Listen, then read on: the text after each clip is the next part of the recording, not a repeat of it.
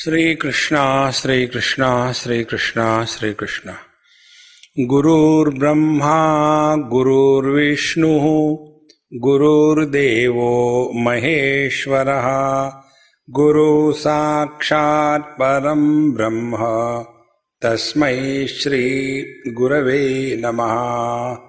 तस्मै श्री गुरवे नमः। समस्या कहाँ है, इस विषय पर हम 7 दिन तक चिंतन करेंगे।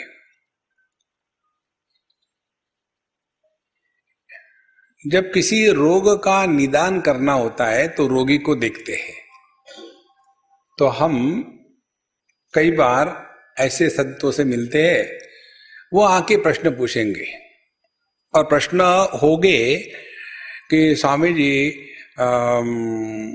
हम बड़े दुखी हैं। तो हमने कहा, मैंने आपको दुखी बनाया है क्या?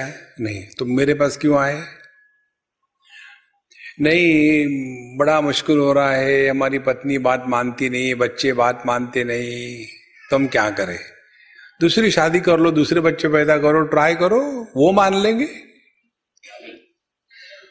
जो व्यक्ति कंप्लेन करता है वह व्यक्ति स्वयं ही स्वयं के लिए समस्या है। समस्या कहीं बाहर नहीं है, हम ही समस्या है।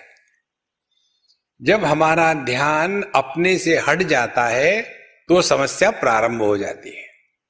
देखो अभी किसको ये समस्या है क्या? अपने होने के बारे में किसी को समस्या है, संदेह है कि मैं हूं या नहीं हूं। तो जहां हम अपने से दूर चले गए वहां समस्या प्रारंभ हो गई। तो इसके कारण से हम करते क्या है कि अपने जीवन की समस्या के लिए हम अन्य को बदनाम करने में एक्सपर्ट हैं। देखो जैसे अब मैं कंप्यूटर में, लैपटॉप में डिफॉल्ट सेटिंग्स होते हैं।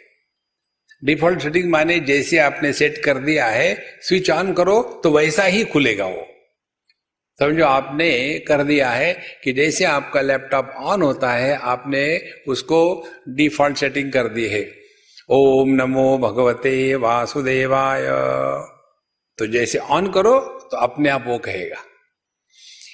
उसका यदि वॉलपेपर आपने सेट कर दिया है कि वहां भगवान श्री कृष्ण भगवद गीता का उपदेश कर रहे हैं तो वही चित्र सामने आएगा। तो ये डिफॉल्ट सेटिंग माने वो हमारा स्वभाव बन गया है। देखो जब कोई बात का स्वभाव होता है तो उसको करने के लिए विशेष प्रयत्न करने की आवश्यकता नहीं होती। जैसे एक बार हम कहीं कॉलेज में थे, लेक्चर होने के बाद एक लड़की ने मुझे कहा, स्वामी जी मुझे आपकी एक बात पसंद नहीं है। हमने कहा मत रखो, हू केयर्स। तो बोले नहीं, आप ये दिन भर में 10 बार दाढ़ी को हाथ लगाते हो, हमको नहीं अच्छा लगता। हमने कहा अच्छा इसलिए नहीं लगता कि तुम जल रही हो, तुमको नहीं है इसलिए। देखो फिर उसने पूछा आपने दाढ़ी क्यों रखी? हमने कहा देखो दाढ़ी का एक इम्पॉर्टेंट सिद्धांत है, longer the beard more the wisdom, shorter the beard doubtful the wisdom, no beard no wisdom. देखो जहां हम अपने से दूर चले गए समस्या जन्म ले गई। तो हम अपने से दूर कैसे जाते हैं? हम दूर जाते हैं केवल कंप्लेन के माध्यम से। ये कंप्लेन करने का जो रोग है इसको हमको छोड़ देना है। मैं पति हूं तो पत्नी की कंप्लेन, मैं पत्नी हूं तो पति की कंप्लेन, मैं माँ बाप हूं तो बच्चों की कंप्लेन, मैं बच्चे हूं तो माँ बाप की कंप्लेन, मैं नागरिक हूं तो गवर्नमेंट की कंप्लेन, मैं गवर्नमेंट हूं तो पब्लिक की कंप्लेन, मैं भक्त हूं तो भगवान की कंप्लेन। दुनिया बनाने वाले काहे को दुनिया बनाई, तुमको परेशान करने के लिए और क्या? ये जो कंप्लेन करने का हमारा स्वभाव बन गया है यही जीवन की मूल समस्या है। हमारा जीवन कैसा है? जैसे गर्मी के दिनों में गर्मी है तो हम कंप्लेन करेंगे, बहुत गर्म है, पता नहीं इतना गर्म क्यों रखा है।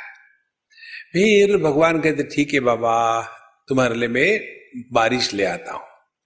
फिर बारिश आती है, बारिश आ गई, फिर कंप्लेन, बड़ी बारिश हो रही है, बहुत पानी हो रहा। भगवान कहते ठीक है बाबा, मैं तुम्हारे लिए ठंडक ले आता हूँ। बारिश बंद कर दी, ठंडक आई, ठंडक आने के बाद फिर कंप्लेन, बहुत ठंडा है यार, इतना ठंडा है।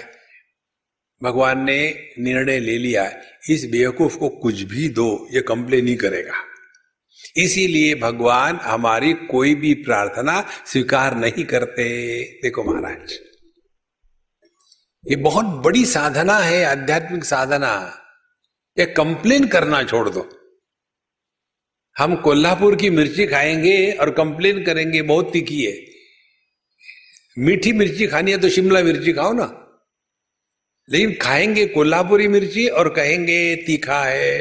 तो ऐसे व्यक्ति को जगत में कोई भी मदद नहीं कर सकता। तो कहाँ है समस्या?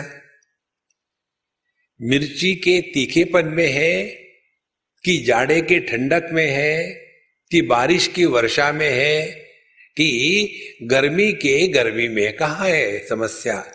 समस्या बाहर कहीं नहीं होती, समस्या हम में ही है। इतना ही नहीं, हम ही समस्या है। See, we are the problems. There are no problems other than us. देखो महाराज, जिस दिन ये बात आप स्वीकार कर लो तो इसका प्रभाव क्या पड़ेगा?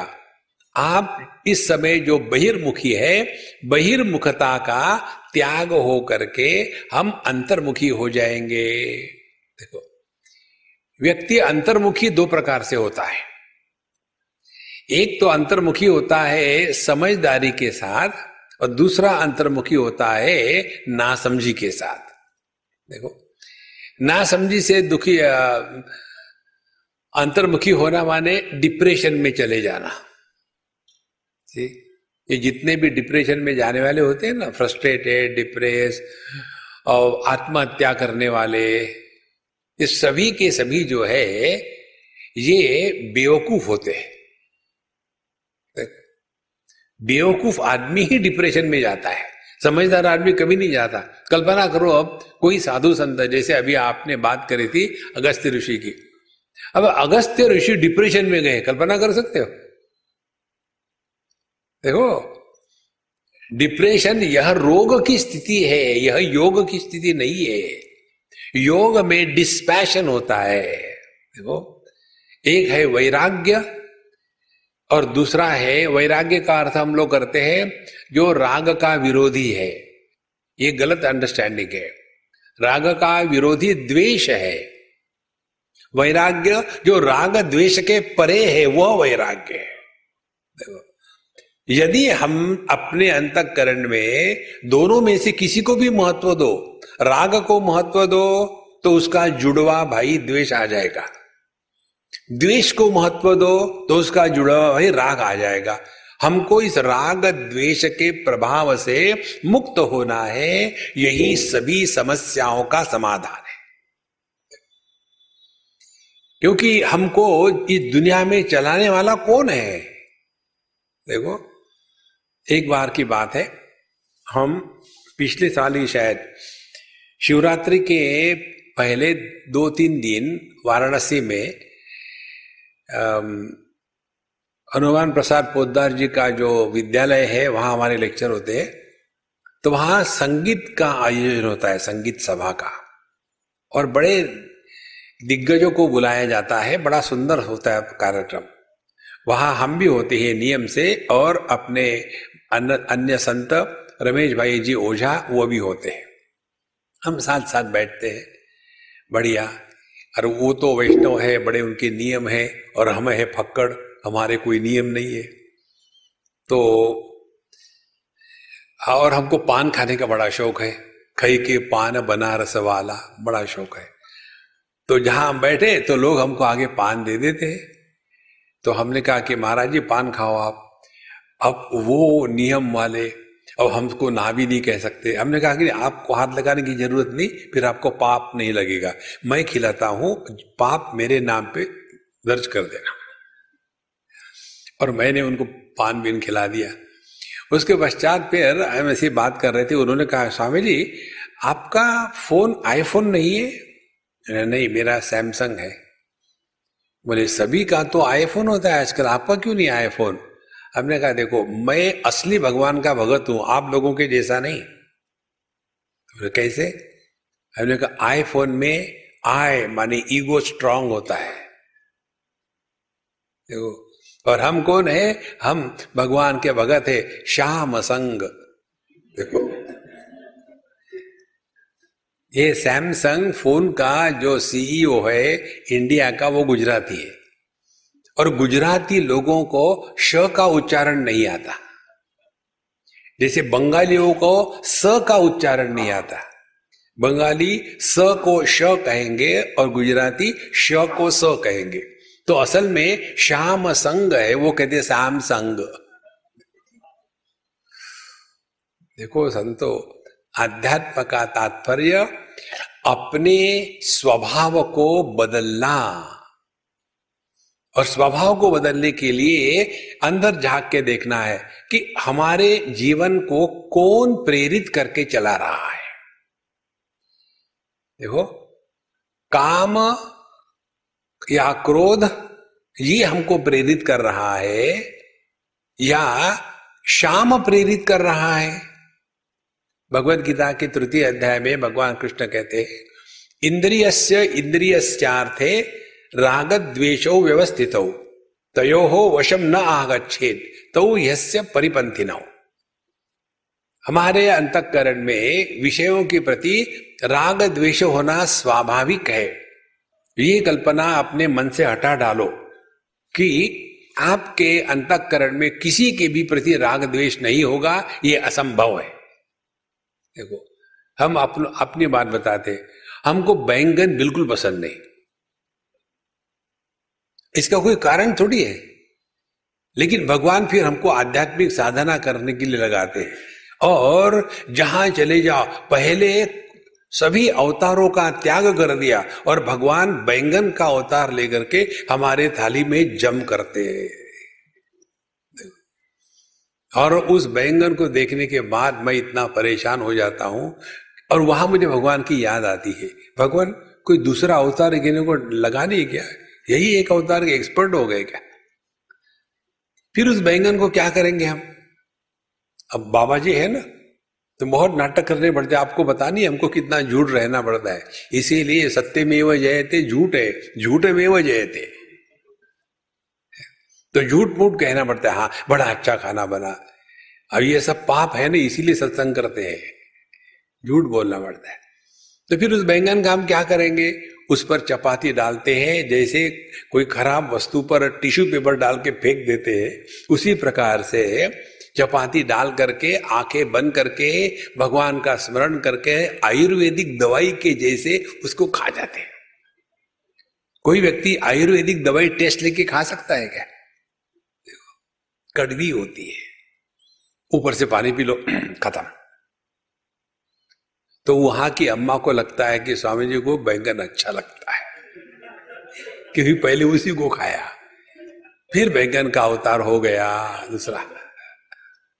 अब देखो मुझे बैंगन अच्छा नहीं लगता, इसके पीछे क्या लॉजिक है, क्या तर्क है, क्या न्याय है? कोई नहीं। ध्यान से सुनना, राग द्वेष के पीछे कोई भी लॉजिक नहीं, कोई भी तर्क नहीं। कितनी सिंपल बात है। और हम अपने आप को बड़े इंटेलिजेंट समझते हैं, और जीवन कौन चला रहा है? यह राग द्वेष, जिसके पीछे कोई भी सिद्धांत नहीं है। और यदि हम रियली इंटेलिजेंट हो तो जीवन कैसा होगा कि हमारे जीवन को प्रेरणा देने वाला ये राग द्वेष है या कुछ और है, इसीलिए भगवान कहते हैं इंद्रियस्य इंद्रियस्यार्थे राग द्वेषो व्यवस्थितो। यह स्वाभाविक है, यह कल्पना मत करना कि आप सबसे प्रेम करेंगे, इम्पॉसिबल। देखो एक बार कलकत्ते की बात है, एक हमारी मारवाड़ी अम्मा सत्संग हो गया, वहां हमने ध्रुव जी का चरित्र पर चिंतन किया था। ध्रुव जी के चरित्र से हमको यही मिला, भगवान के दर्शन से कुछ नहीं होता। देखो भगवान का दर्शन हो गया था ध्रुव जी को, और उनकी लाइफ देखो क्या किया उन्होंने लाइफ में। जब उनका जो सौतेला भाई था उत्तम, उसको जब निषादों ने मार दिया बद्रीनाथ में, तो ध्रुव जी को इतना गुस्सा आया कि सबको मार डालूंगा।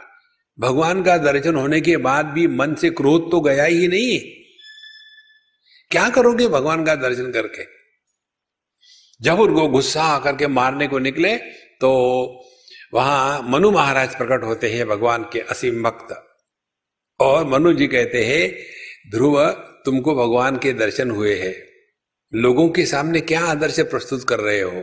भगवान का दर्शन होने के बाद भी व्यक्ति के अंतःकरण से काम क्रोध नष्ट नहीं होता, यही तुम सिद्ध करना चाहते हो ना। देखो फिर जाकर के इनका दिमाग खुलता है, फिर वो नहीं मारते। देखो संतो, यह जो काम क्रोध है इससे निपटना संभव नहीं है, काम क्रोध आएगा। तो भगवान कहते क्या है, तयोः वशम न आगच्छेत्। इस काम क्रोध के प्रभाव में आने से अपने आप को बचाना है। देखो जब ये बात समझ में आ जाएगी ना, तो हमने समस्या को ठीक से डायग्नोस किया है। और फिर कैसे समझे, चिंतन करें इस पर। अविचार कृतो बंधः विचारेण निवार्यते। कहते हैं जो अविचार के कारण होता है वह बंधन है। अविचार का तात्पर्य विचारों का अभाव नहीं।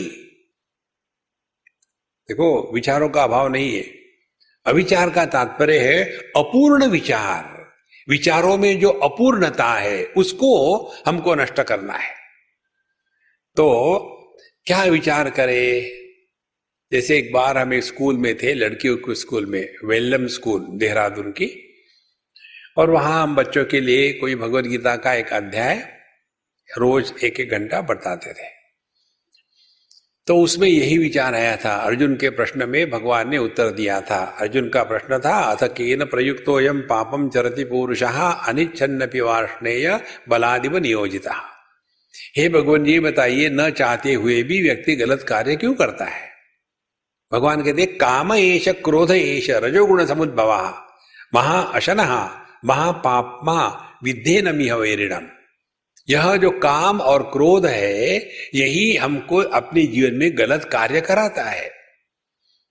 इसीलिए इस काम क्रोध को अपने जीवन का दुश्मन नंबर 1 समझो, विद्धि एनम इह वैरिणम्। तो समस्या कहाँ है? समस्या बाहर नहीं है, समस्या हमारे ही हृदय में है, जहां निवास होना चाहिए श्याम का, लेकिन आ गए मिस्टर काम। देखो जहां जहां काम का प्रभाव है वहां वहां समस्या निर्माण हो गई। फिर ये कामना किसी भी प्रकार की हो सकती है। देखो एक बार हम जयपुर में, शायद यहां भी दिया था लास्ट ईयर, हमने एक स्टिकर बनवाए थे और वो स्टिकर सब जगह बांटे थे फ्री में। तो स्टिकर था, we live here at 0 complain level, that was the sticker.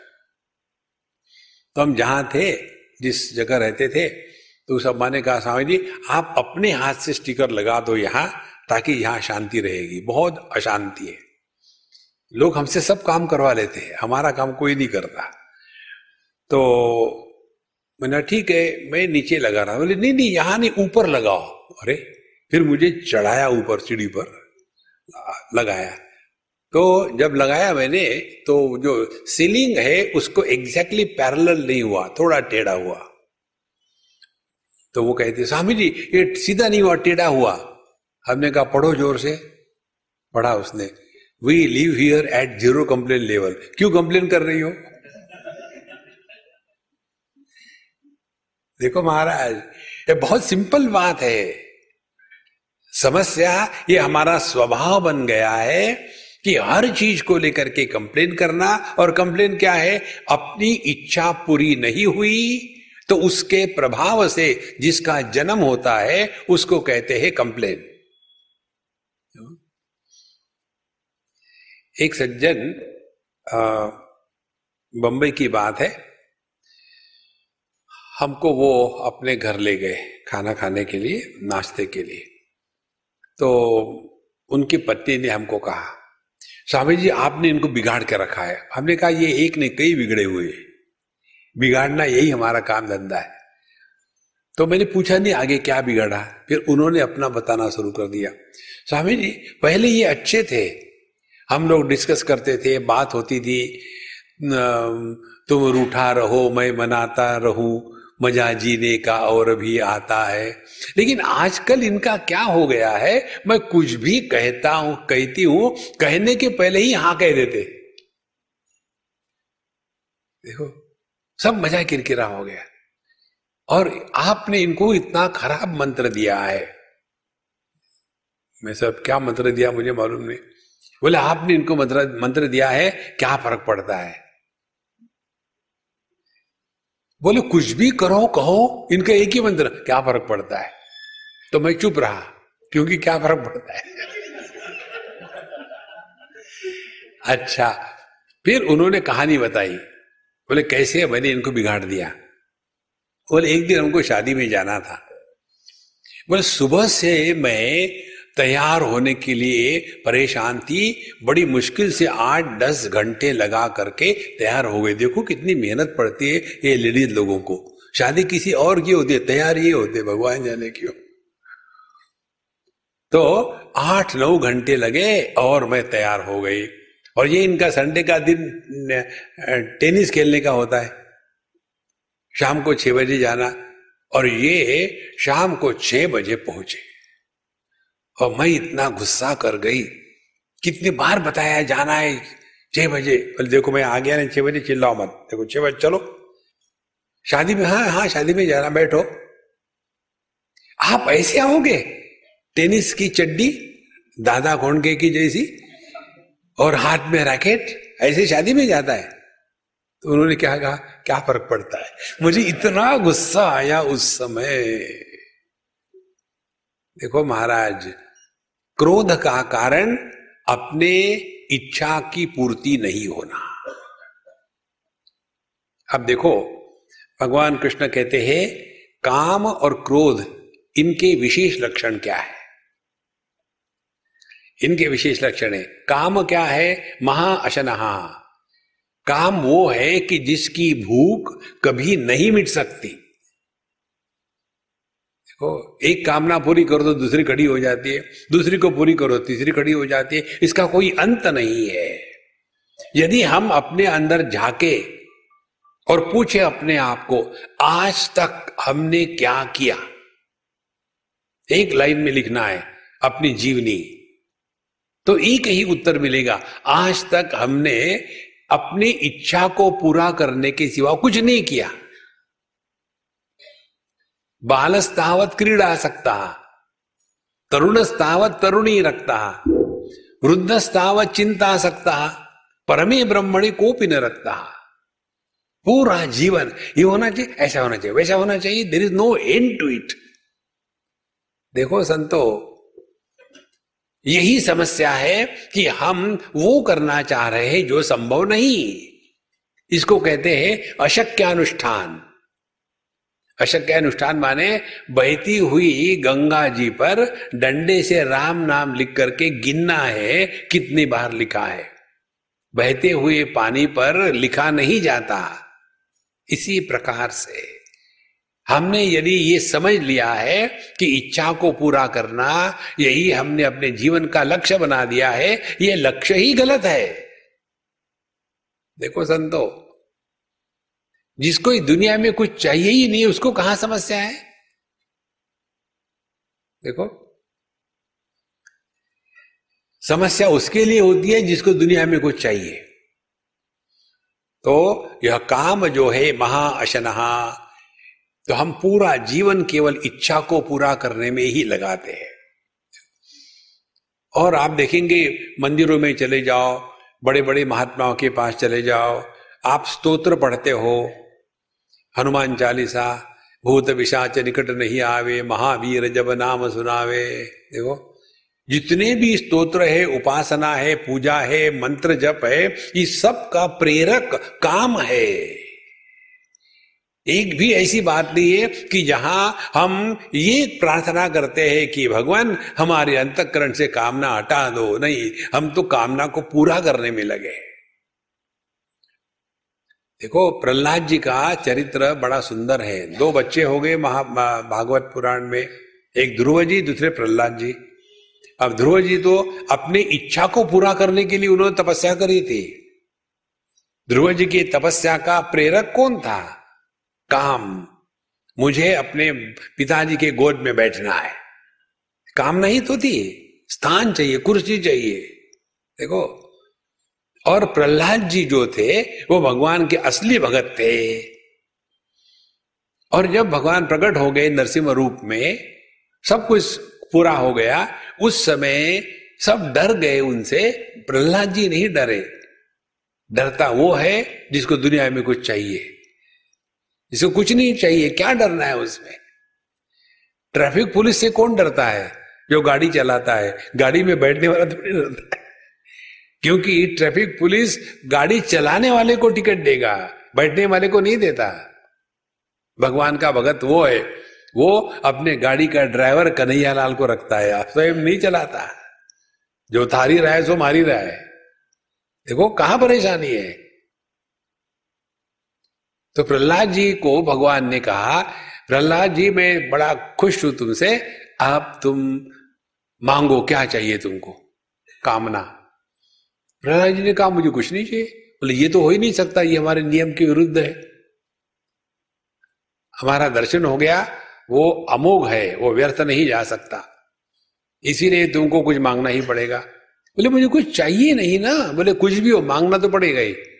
तब प्रहलाद जी चिंतन करते, कहते हे भगवान, आप इतना मुझे जबरदस्ती से कह रहे हो मांगो मांगो, तो हो सकता है मेरे मन में इस समय कौन सी कामना है वो अभी फलित नहीं हो गई हो, तो शायद यदि कोई कामना का बीज मेरे अंतःकरण में हो तो उस कामना के बीज को भी हटा दो।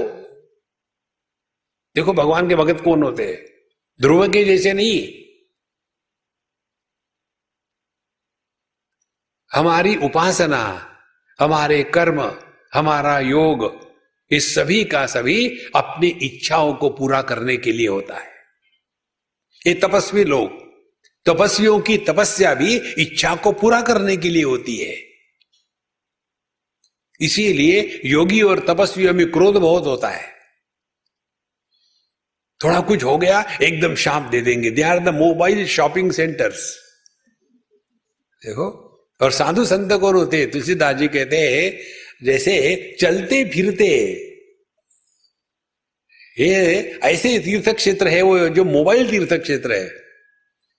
इसीलिए संतो, समस्या है इस अज्ञान की कि हमने अभी तक ये समझा नहीं कि हम अपने जीवन को एक ही लक्ष्य बना के चला रहे हैं कि हमको अपने जीवन में इच्छाओं को पूरा करना है। एक भगवान के भगत थे, भगवान प्रसन्न हो गए। भगवान ने कहा चलो भगत जी वैकुंठ चलते हैं, मैं गरुड़ एयरलाइंस का हेलीकॉप्टर ले आया।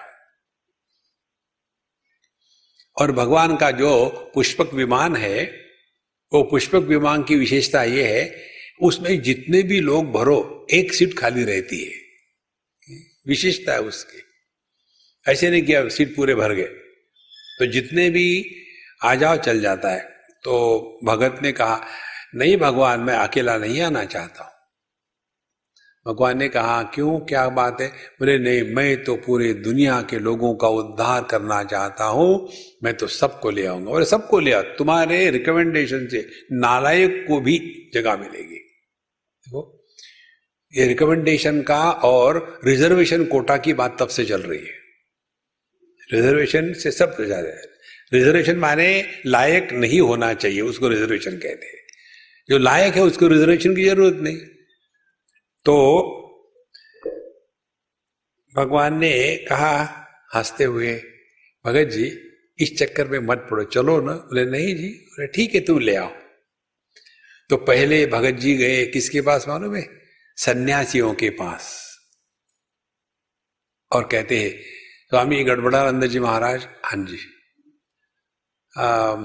ऐसी ऑफर आई है, फ्री में वैकुंठ, कुछ करने की जरूरत नहीं। और गड़बड़ानंद कहते हैं कहाँ, अभी तो मेरा आश्रम का टेम्पल बन रहा है, उसमें मार्बल लगाने हैं और विद्यार्थियों को अभी पढ़ाना है। अभी तो उनको मैंने अष्टाध्यायी पढ़ाई है, अभी तो उनको उपनिषद पढ़ाने हैं, गीता पढ़ानी है, बड़े बड़े ग्रंथ पढ़ाने हैं। ये सब छोड़ के मैं कैसे आ सकता हूँ? भगत जी को लगा सन्यास काहे के लिए लिया था? आश्रम बनाने के लिए, स्कूल चलाने के लिए। देखो महाराज, किसी भी सन्यासी को, किसी भी महात्मा को समाज का एक भी व्यक्ति ऐसे नहीं कहता कि तुम स्कूल खोलो, तुम आश्रम चलाओ, तुम हॉस्पिटल लगाओ। ये तो इनकी खुजली होती है, इसीलिए निर्माण करते हैं। देखो, हमको एक ने कहा था, स्वामी जी आप स्कूल खोलो ना, हम आपकी मदद करेंगे। हम नहीं करते उसको। बोले क्यों? बोले क्यों खोलूं? बोले नहीं, सभी महात्मा खोलते। हमने कहा ये आपकी गलती है, हम महात्मा नहीं, हम सीएच आत्मा है, छोटा आत्मा है, हम महात्मा है नहीं। नहीं नहीं नहीं, आप कुछ खोलो, हम आपको मदद करेंगे। हमने कहा देखो, अब तुमको सुनना है तो सुनो, बच्चे पैदा तुम करो, स्कूल मैं चलाऊंगा, बेवकूफ हो क्या? देखो महाराज, ये जो कामना है ना, यही सबसे बड़ी समस्या है। तो फिर वहां से निकले भगत जी, सन्यासी को त्याग दिया। फिर चले गए वानप्रस्थ के पास।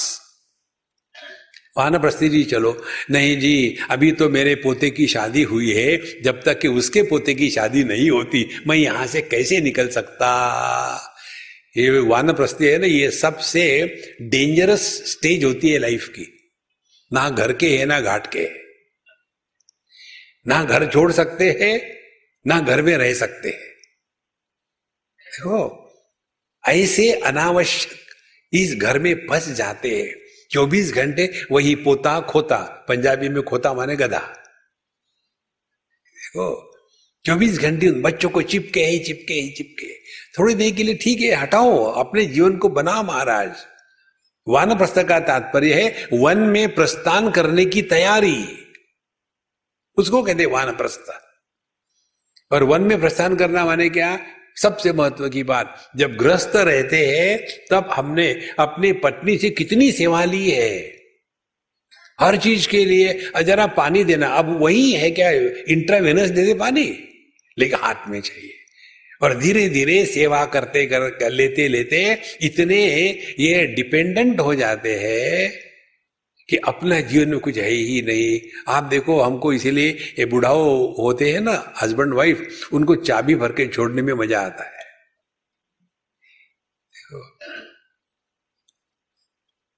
जैसे जैसे आदमी की उम्र बढ़ती है उसका आत्मविश्वास शक्ति खत्म होती है।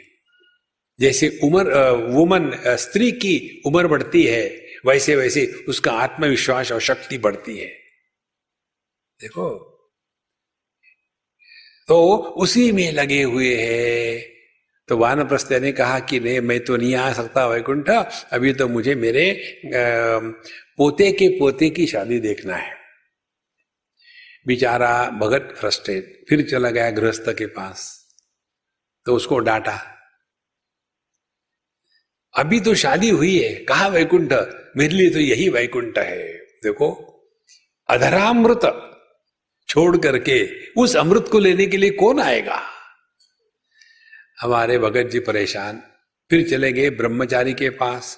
ब्रह्मचारी ने कहा अभी तो मैंने एडमिशन ली है, अभी बीबीए है, फिर एमए में है। देखो, वो भी फेल हो गए। भगत जी फ्रस्ट्रेट। फिर गुस्से गुस्से में चले गए सूअर के पास। अरे सूअर चल वैकुंठ ले चल। तो सूअर कहता है मैं सूअर रानी से पूछ के आता हूं। हमने कहा ना जैसे आदमी की उम्र बढ़ती आत्मविश्वास खत्म हो जाता है, कुछ भी करना है तो पत्नी को पूछेंगे मैं ये शर्ट पहनूं क्या, नहीं बिना कपड़े के निकलो ना। हर चीज में वो पत्नी को पूछना है, उनको कॉन्फिडेंस है नहीं कि क्या पहनूं क्या ना पहनूं। देखो आप हर चीज में पूछना है। तो सुअर गए सुअरानी के पास, सुअरानी जी ऐसी ऑफर आई है डायरेक्टली वैकुंठ में जा सकते पूरे परिवार के साथ, चले। सुअरानी कहती है जरा पूछ लेना उनको कौन ऑफर दे रहा है, अपना खाना वहां मिलता है क्या। देखो संतो, हमारा जीवन का तात्पर्य है केवल अपनी इच्छाओं को पूरा करना। यही समस्या है कामएश। और आज तक किसी की भी सभी की सभी कामनाएं पूरी नहीं हुई, और इसी कारण से पुनरपि जननम पुनरपि मरणम पुनरपि जननी जठरे शयनम। देखो महाराज जब आपको ये बात समझ में आ जाएगी ना कि इच्छाओं को पूरा करना जीवन को परिपूर्णता प्रदान नहीं करता। भगवान श्री कृष्ण कहते हैं भगवद गीता के 15वें अध्याय में, एतद् बुद्ध्वा बुद्धिमान स्यात् कृतकृत्यश्च भारत। हे अर्जुन जीवन में कृतकृत्यता आनी है।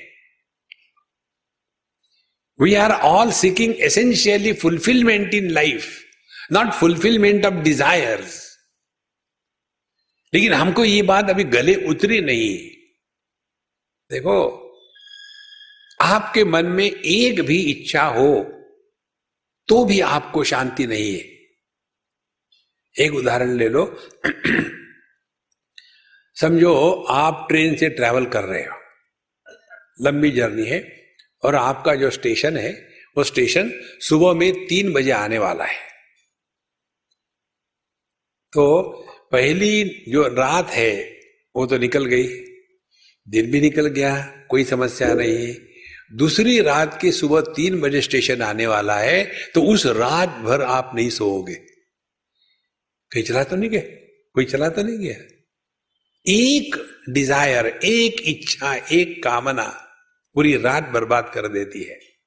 हमारे अंदर में कामनाओं का हिमालय है, कहां शांति होगी। देखो अध्यात्म का तात्पर्य कामना को पूरा करना नहीं है, हमको कामनाओं के परे जाना है, लेकिन पूरे जीवन को इसी में लगाया है। देखो आप कर्म करेंगे किस लिए, मुझे ये मिलेगा, कामना।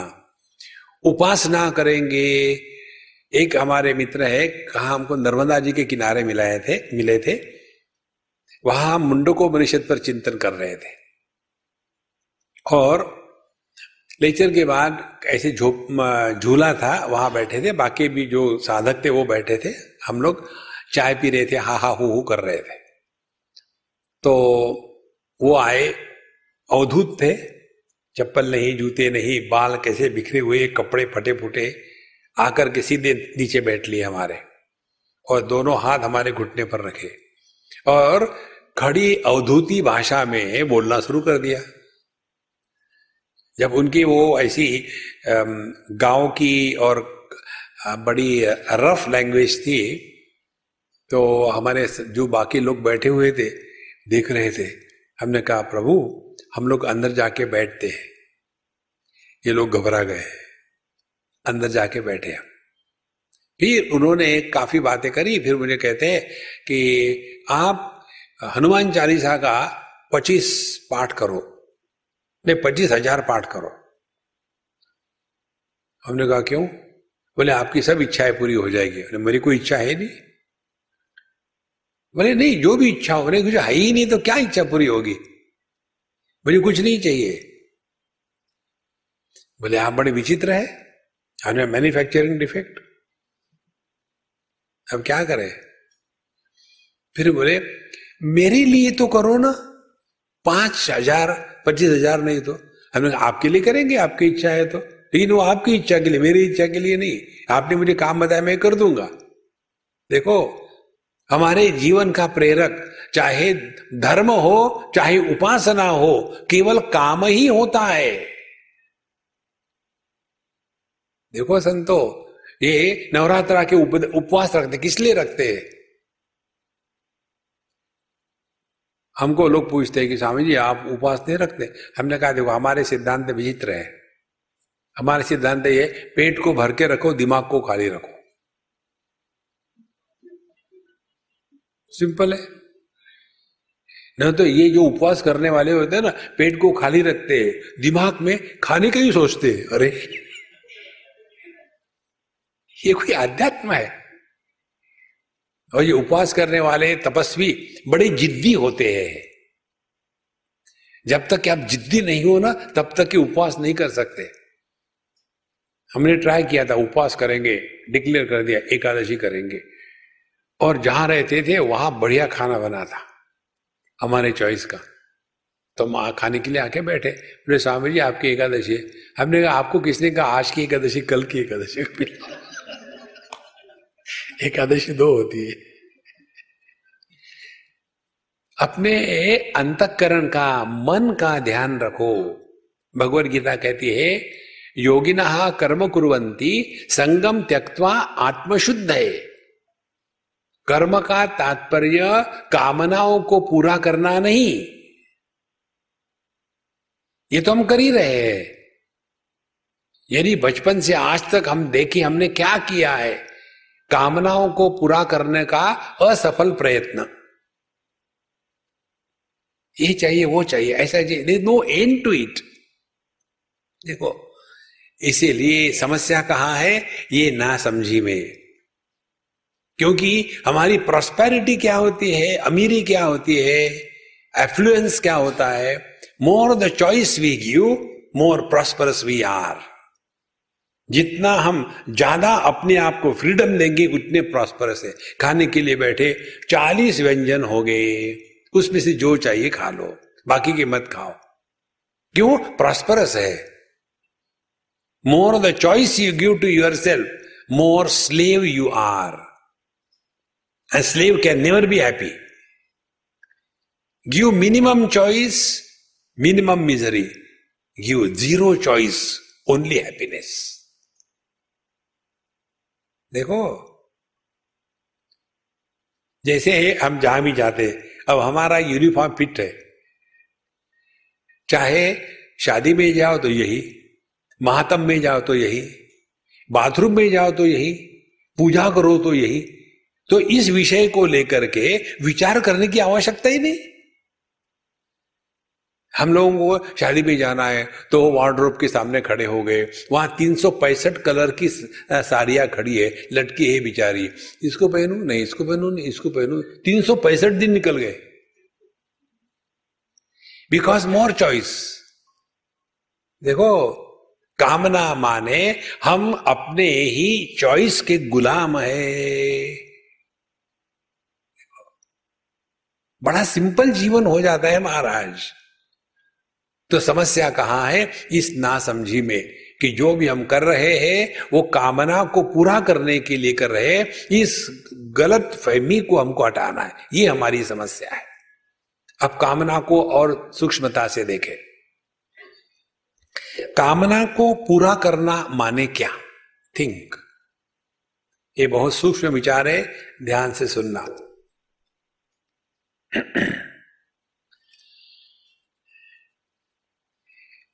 कामना को पूरा करना माने मन से कामना को निकाल देना। जैसे सुबह सुबह उठ गए हम और हमारे मन में कामना है, सुबह उठ के हमको गरम गरम चाय मिलनी चाहिए।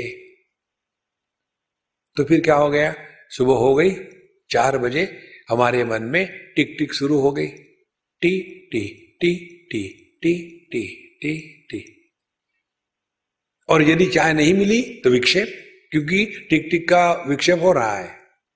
चाय मिल गई तो ये मन के जो विक्षेप है वो शांत हो गए। तो हमने किया क्या, कामना को पूरा करना माने मन में कामना के द्वारा जो विक्षेप हो रहे हैं वो निकाल देना। तो कामना को पूरा करने का तात्पर्य है अंतःकरण से कामना को निकाल देना। कारण क्या है, कामना अंतःकरण में स्वाभाविक नहीं है। Desire is not a natural state of mind. देखो ध्यान से सुनना, यदि काम हमारे अंतःकरण में स्वाभाविक रूप से होगा तो उस काम के द्वारा हम प्रभावित नहीं होंगे। देखो जैसे हमारे आंखों में दृष्टि होना स्वाभाविक है, तो आंखों के दृष्टि होने से हम परेशान होते हैं क्या? डॉक्टर के पास गए, डॉक्टर साहब जब मैं आंखें खोलता हूं ना मुझे सब ठीक से दिखता है। नहीं, जब ठीक से नहीं दिखेगा तब जाएंगे ना। इसी प्रकार से मन में यदि कामना स्वाभाविक होती तो हम मन से कामना को क्यों हटाते?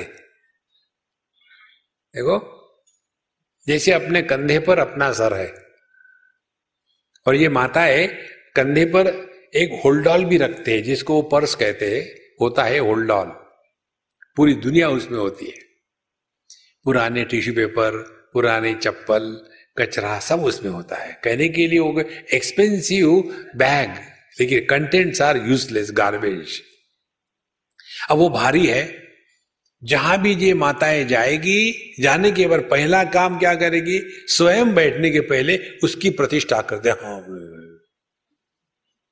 ध्यान से सुनना, सर को भी हमने कंधों पर रखा है, पर्स को भी कंधे पर रखा है। कभी किसी अम्मा ने सोचा है मैं थक गई हूं उठा के रख दो? कारण कंधे पर सर का होना स्वाभाविक है, पर्स का होना स्वाभाविक नहीं है। अब इस सिद्धांत को लगा लो, मन में यदि कामना होना स्वाभाविक होता तो उसको हम मिटाने का प्रयत्न क्यों कर रहे हैं? इसीलिए ध्यान से सुनना, धार्मिक क्षेत्र में कामना को पूरा करना इसको महत्व देते हैं। उपासना के क्षेत्र में कामना को पूरा करने के लिए आदि दैविक शक्तियों का आह्वान करते हैं। ध्यान से सुनना, ये पुस्तकों में नहीं मिलेगी आपको ये बातें। धर्म का जीवन हम इसलिए जीते हैं ताकि हमारी कामनाएं पूरी होवे। उपासना हम इसलिए करते हैं क्योंकि हमारी कामना पूरी करने की क्षमता, शक्ति हमारे पास नहीं है, तो हम भगवान की उन भिन्न शक्तियों को आह्वान करते हैं और उस आह्वान के द्वारा क्या करते हैं कि हे भगवान हमारी कामना पूरी हो जाए। अब दशरथ जी ने जो पुत्र कामेष्टि यज्ञ किया था वो किस लिए किया था? अपने कामना को पूरा करने के लिए। देखो ये जो कात्यायनी व्रत किया था किस लिए किया था? अपनी कामना को पूरा करने के लिए। तो हमको तो एक ही बात मालूम है कि चाहे धर्म का जीवन हो चाहे उपासना का जीवन हो, केवल कामना को पूरा करना यही हमारे जीवन का एकमात्र लक्ष्य बन चुका है। और यही समस्या है महाराज। देखो और ये समस्या से हटने के लिए केवल समझदारी आवश्यक है। इस पर ट्राई करके देखो, जो जैसा है उसको वैसा स्वीकार करना शुरू कर दो। आपके जीवन में एक क्षण में शांति आ जाती है, कोई सवाल ही नहीं। फिर देखो जिस दिन ये बात गले उतरती है ना, उस समय लेना कि भगवान की बड़ी कृपा हो गई है। हम तो वैसे है जैसे छोटे बच्चे होते हैं। छोटे बच्चे का पहला दांत जब गिर जाता है तो उस बच्चे की जिह्वा कहाँ जाती है?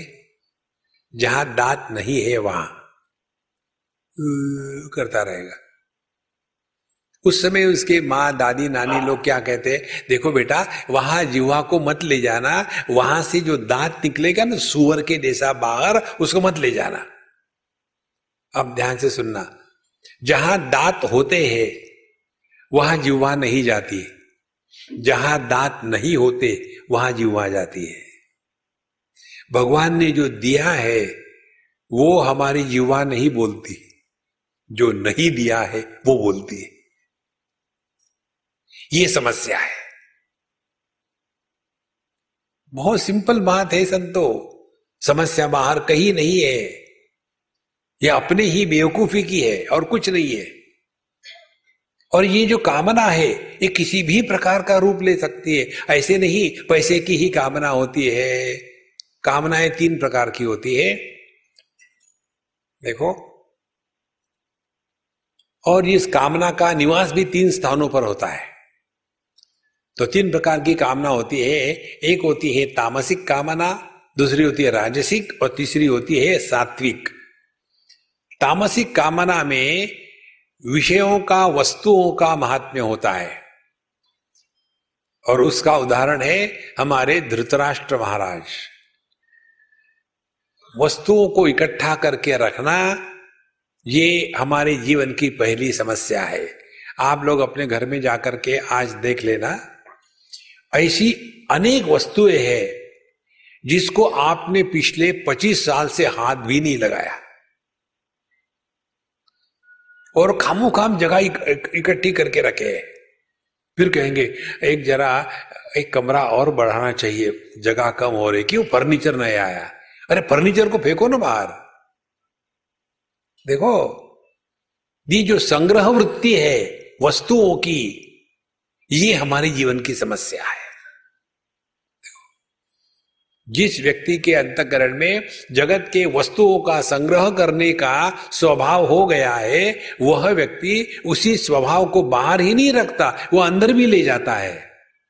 फिर ऐसे व्यक्ति के अंतःकरण में दुनिया भर की स्मृतियों का खजाना होता है।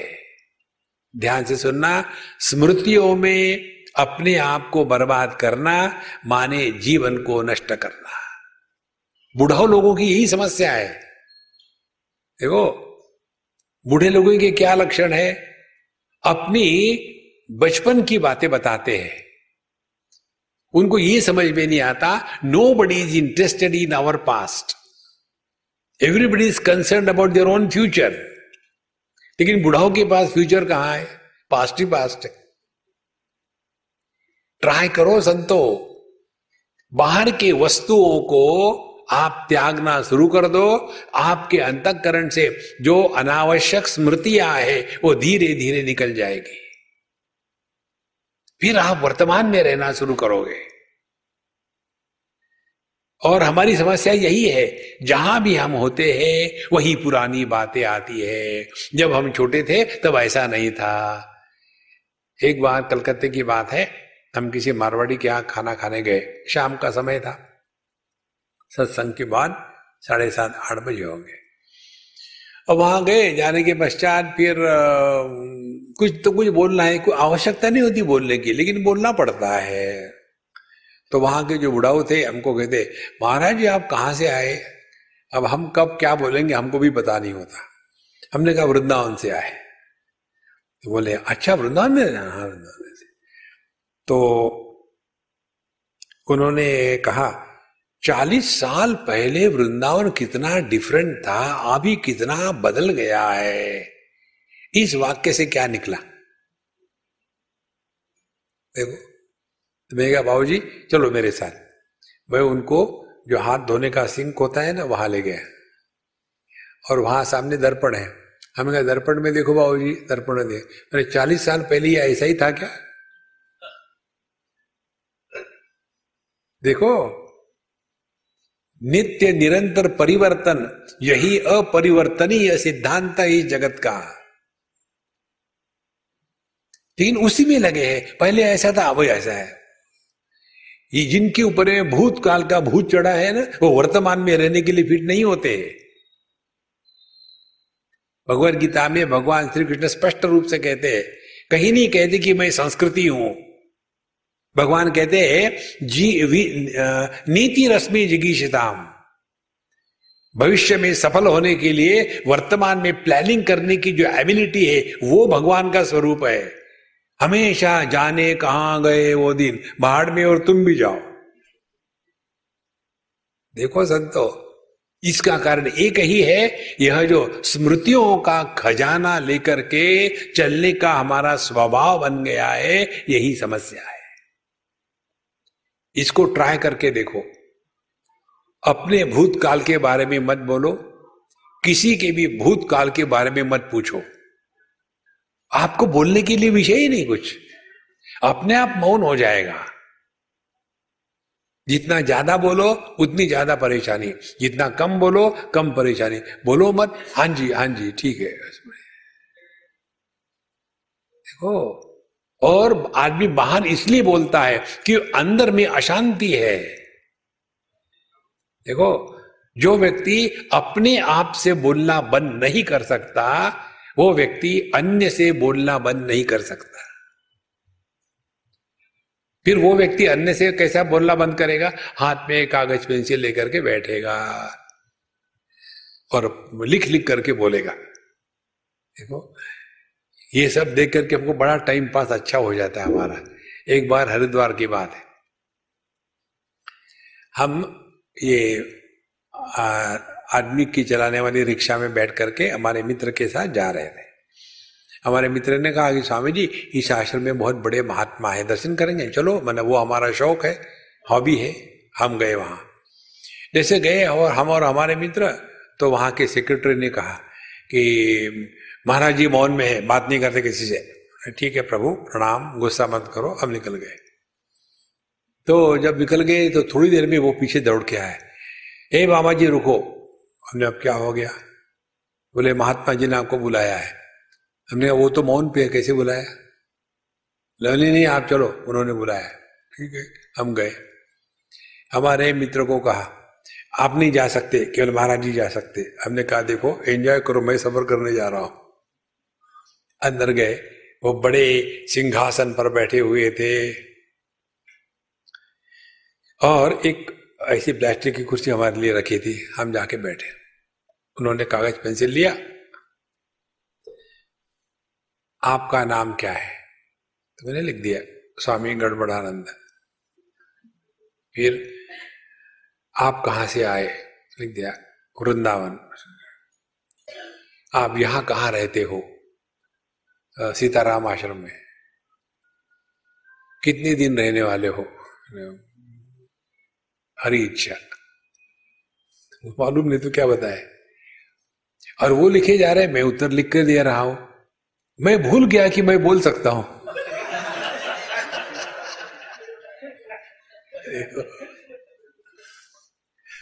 और उनको भी वो क्लिक हो गया कि मैं बोल सकता हूं, ये मैं भूल गया और मैं लिख के दे रहा हूं। और वो भी हंस पड़े। अब जो हंसे, तो मैंने पूछा, मौन में हंसना अलाउड है क्या? देखो संतो, असली मौन होता है। भगवत गीता कहती है, मन प्रसाद सौम्यत्वम मौनम आत्मविनिग्रह। असली मौन होता है मानसिक मौन। मानसिक मौन माने अपने आप से बोलना बंद करो। ट्राई करो। नेक्स्ट 20 सेकंड्स, ज्यादा नहीं, अगले 20 सेकंड तक अपने आप से बोलना बंद करो।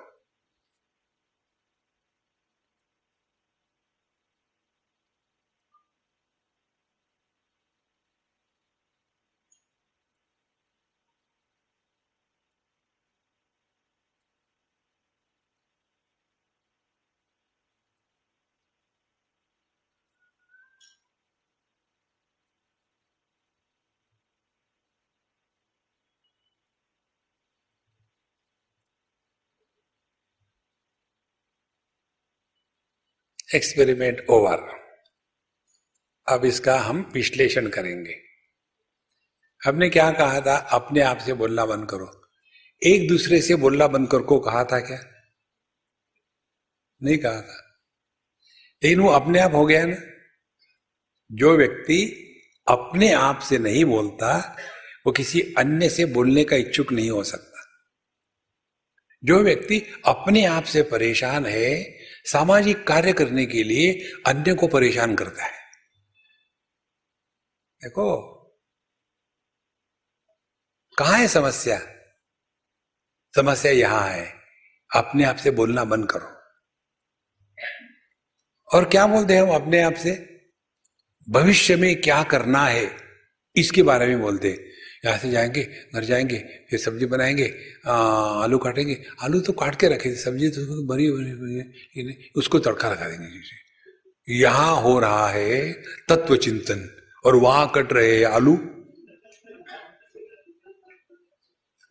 देखो महाराज, जब तक के इस बारे में आप सजग ना हो जाओ तब तक के समस्या का समाधान नहीं मिलेगा। कितना हम अपने आप से बोलते हैं। लोग कहते तो है महाराज जी मन में बहुत विचार आते हैं, सब झूठ है। मन में विचार नहीं आते। कोई भी विचार बोले बगैर नहीं प्रकट हो सकता। इसको मध्यमा वाणी कहते हैं। जब शब्द अव्यक्त होते हैं तब उसको परावाणी कहते हैं। जब शब्द व्यक्त होने के लिए तैयार है तब उसको पश्चंती वाणी कहते हैं। जब शब्द अस्पष्ट होते हैं माने परश्रुति गोचर नहीं होते तब उसको मध्यमा वाणी कहते हैं। और वही शब्द जब परश्रुति गोचर होते हैं तब उसको वैखरी वाणी कहते हैं। केवल बोलना ही बोलना है। ये कोई भी विचार बिना बोले नहीं हो सकता, चाहे बाहर के जगत में बोलो चाहे अंदर के जगत में। इसीलिए यह जो कामना है इस कामना को पूरा करना यही सबसे बड़ी समस्या है। तो तीन प्रकार की कामना आपको बताई हमने। पहली थी तामसिक कामना, जगत के विषयों को वस्तुओं को इकट्ठा करके रखना, दुनिया भर के दोस्त दुश्मन निर्माण करना। भगवान शंकराचार्य कहते शत्रौ मित्रे पुत्रे बंधौ मा कुरु यत्नं विग्रह संधौ। इस दुनिया में ऐसे रहो कि दोस्त और दुश्मन दोनों भी मत निर्माण करना। यही भगवान कृष्ण के जीवन का अंतिम उपदेश उद्धव जी को था। उद्धव जी को भगवान ने यही कहा। जब उद्धव जी रोने धोने लगे कि महाराज आप चले जाएंगे तो मेरा क्या होगा, मैं क्या करूं, तो पहली बात है रोना मत, मौज में रहो, पहली बात। दूसरी बात एक जगह में मत रहो, घूमते रहो। देखो rolling stones do not gather moss and mass, दोनों चलते रहो, चिपको मत एक जगह में। तीसरी बात जब दुनिया में घूमोगे तो ध्यान रखना किसी की तारीफ भी मत करना और किसी की निंदा भी मत करना। किसी को आओ भी मत करना कहना, किसी को जाओ भी मत करना। उसका सिद्धांत भगवान बताते हैं। क्योंकि जिसके भी ऊपर हम कमेंट करते हैं उसको हमने सत्य के रूप में स्वीकार किया है। जब मृग तृष्णा होती है, मृग तृष्णा को लेकर के हमारे मन में कामना होती है क्या कि थोड़ा मृग तृष्णा का जल ले जाऊं, गंगा जल नहीं तो इसी जल को पिला देंगे, मरते समय काम आएगा। नहीं, क्योंकि मृग तृष्णा को हमने सत्य के रूप में स्वीकार नहीं किया है। तो जब ये दुनिया में रहते समय ना उद्धव का लेना ना माधव का देना, ना किसी को अच्छा कहना ना किसी को बुरा कहना, ना किसी को आओ कहो ना किसी को जाओ कहो, क्योंकि ये सत्य हो तब ना। देखो महाराज कितनी महत्व की बात है। तो ये श्रीमद् भागवत का अंतिम उपदेश यही है। इसको तो छोड़ दिया और हम भागवत कथा करते हैं इच्छा को पूरा करने के लिए। देखो या तो फंड रेज करने के लिए भागवत कथा, इतना पैसा इकट्ठा करने के लिए कर रहे हैं। एक बार रांची की कहीं की बात है, वहां किसी विद्यालय के लिए, किसी ट्राइबल एरियाज के लिए बहुत बड़ी भागवत कथा या रामायण कथा ऑर्गेनाइज की थी। मुझे बोला था, हमने मैं नहीं आऊँगा, मुझे भीड़ भाड़ अच्छी नहीं लगती, मैं अपने में मस्त हूँ। बोले नहीं स्वामी जी, आप आने से शोभा बढ़ जाएगी। उन्हें मेरा फोटो लगा दो वहाँ की, वो महात्मा जी आ रहे थे, बीच में लुढ़क गए थे, उनका फोटो लगा दिया, खलास। तो सब कुछ हो गया। उसके पश्चात जब हम वहाँ गए तो बोले स्वामी जी उस समय आप नहीं आए, लेकिन बड़े दुख की बात है। क्या दुख की बात है? मैंने आप नहीं आई ये दुख की बात नहीं, और ज़्यादा दुख की बात है। कौन सी? उस समय लगभग 3 करोड़ रुपए इकट्ठे हो गए। मैंने बोला हाँ 30 करोड़ नहीं हो गए, ये दुख की बात नहीं। तो 3 करोड़ इकट्ठा होने के बाद कहाँ गए पता ही नहीं, पैसा तो इकट्ठा हो गया, कहाँ गया पता ही नहीं। तो जिस काम के लिए किया था वो तो हुआ ही नहीं। अब राम भी गए, कृष्ण भी गए, कथा भी गई, और ये पैसे चक्कर में परेशान हो रहे। ये तामसिक कामना हमको इस स्थूल जगत में गुलाम बन करके रखती है। दूसरी कामना होती है राजसिक कामना। राजसिक कामना में ये करना है, वो करना है, ऐसा करना है, वैसे करना है। अरे शांत रहो ना। ये जो करने का रोग है, इस करने के रोग के कारण ही हम भक्ति भी करते हैं। हमारी भक्ति होती थोड़ी है। करने में और होने में बहुत फर्क है। करने में कर्तृत्वाभिमान है, जहां कर्तृत्वाभिमान है वहां सफलता विफलता स्वाभाविक है। सफलता हो गई तो अभिमान हो गया, विफलता हो गई तो दुख हो गया। लेकिन जब भक्ति होती है, प्रेम होता है, तो प्रेम में सफल विफल नहीं होता, क्योंकि उसमें कर्तृत्वाभिमान नहीं है। तो ये जो करने का रोग है, इसी के कारण हम जब भी करते हैं, इसी के कारण मेडिटेशन भी करते हैं। ये जो करना करना करना है, यही दुर्योधन का लक्षण है। मदर थे त्यक्त जीविता, मेरे लिए इतने लोगों ने काम किया, मैं, और करना करना करना। अब तीसरी जो इच्छा है, कामना है, वो सबसे डेंजरस है इन दोनों से, और वो है सात्विक कामना। हम तो बाबा बड़े गुडी गुडी है, हम तो सुबह जल्दी उठ जाते हैं, जब तक के भगवान को भोग नहीं लगाते तब तक हम खाना नहीं खाते। रोज गंगा जी का ही जल पिएंगे, जहाँ भी जाएंगे तो गंगा जी का टैंकर ही हमारे साथ चलता है। हम तो नॉर्मल पानी पीते नहीं, क्योंकि एबनॉर्मल है ना। देखो, और हमारा खाना हमारा ही कुक बनाएगा, क्योंकि किसी अन्य ने बनाया, हो सकता है जहर डाल दे। हमारा कुक नहीं डालता जहर, डालेगा भी तो नकली डालेगा। देखो संतो, ये अपने आप को सबसे अलग करके विशेष रखना, यह अध्यात्म नहीं है। आध्यात्म का तात्पर्य सभी विशेषता को त्याग करके सामान्य से भी सामान्य स्थिति में लौट के आना, ये अध्यात्म है। देखो, महात्मा बनना बहुत सिंपल है, साधारण व्यक्ति बनना बड़ा कठिन है।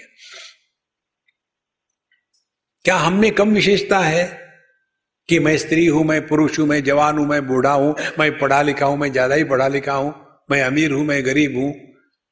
इसके साथ एक और जोड़ ली, मैं स्पिरिचुअल हूं, लिक्विड स्पिरिचुअलिस्ट। देखो महाराज, इस चक्कर से अपने आप को बचावे।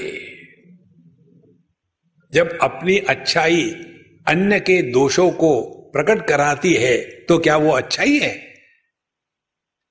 देखो संतो, और ऐसे व्यक्ति के जीवन में एक ब्लाइंड एंड आ जाता है। अब समझो, कोई व्यक्ति सुबह 3:30 बजे उठ करके, नहा धो करके, थोड़ा बहुत योगा कर लिया, प्राणायाम कर लिया, भगवान के नाम का जप कर लिया, शास्त्रों का अध्ययन कर लिया, और उसके बाद सुबह उठने के पश्चात फिर बाहर घूम के आए और मौन है, और चाय नहीं पीता, कॉफी नहीं पीता, केवल दूध पीता है बोतल से,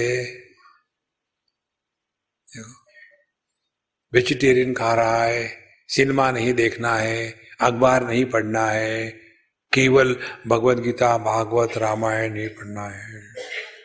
अब उसके जीवन में फर्दर इंप्रूवमेंट की गुंजाइश ही नहीं है।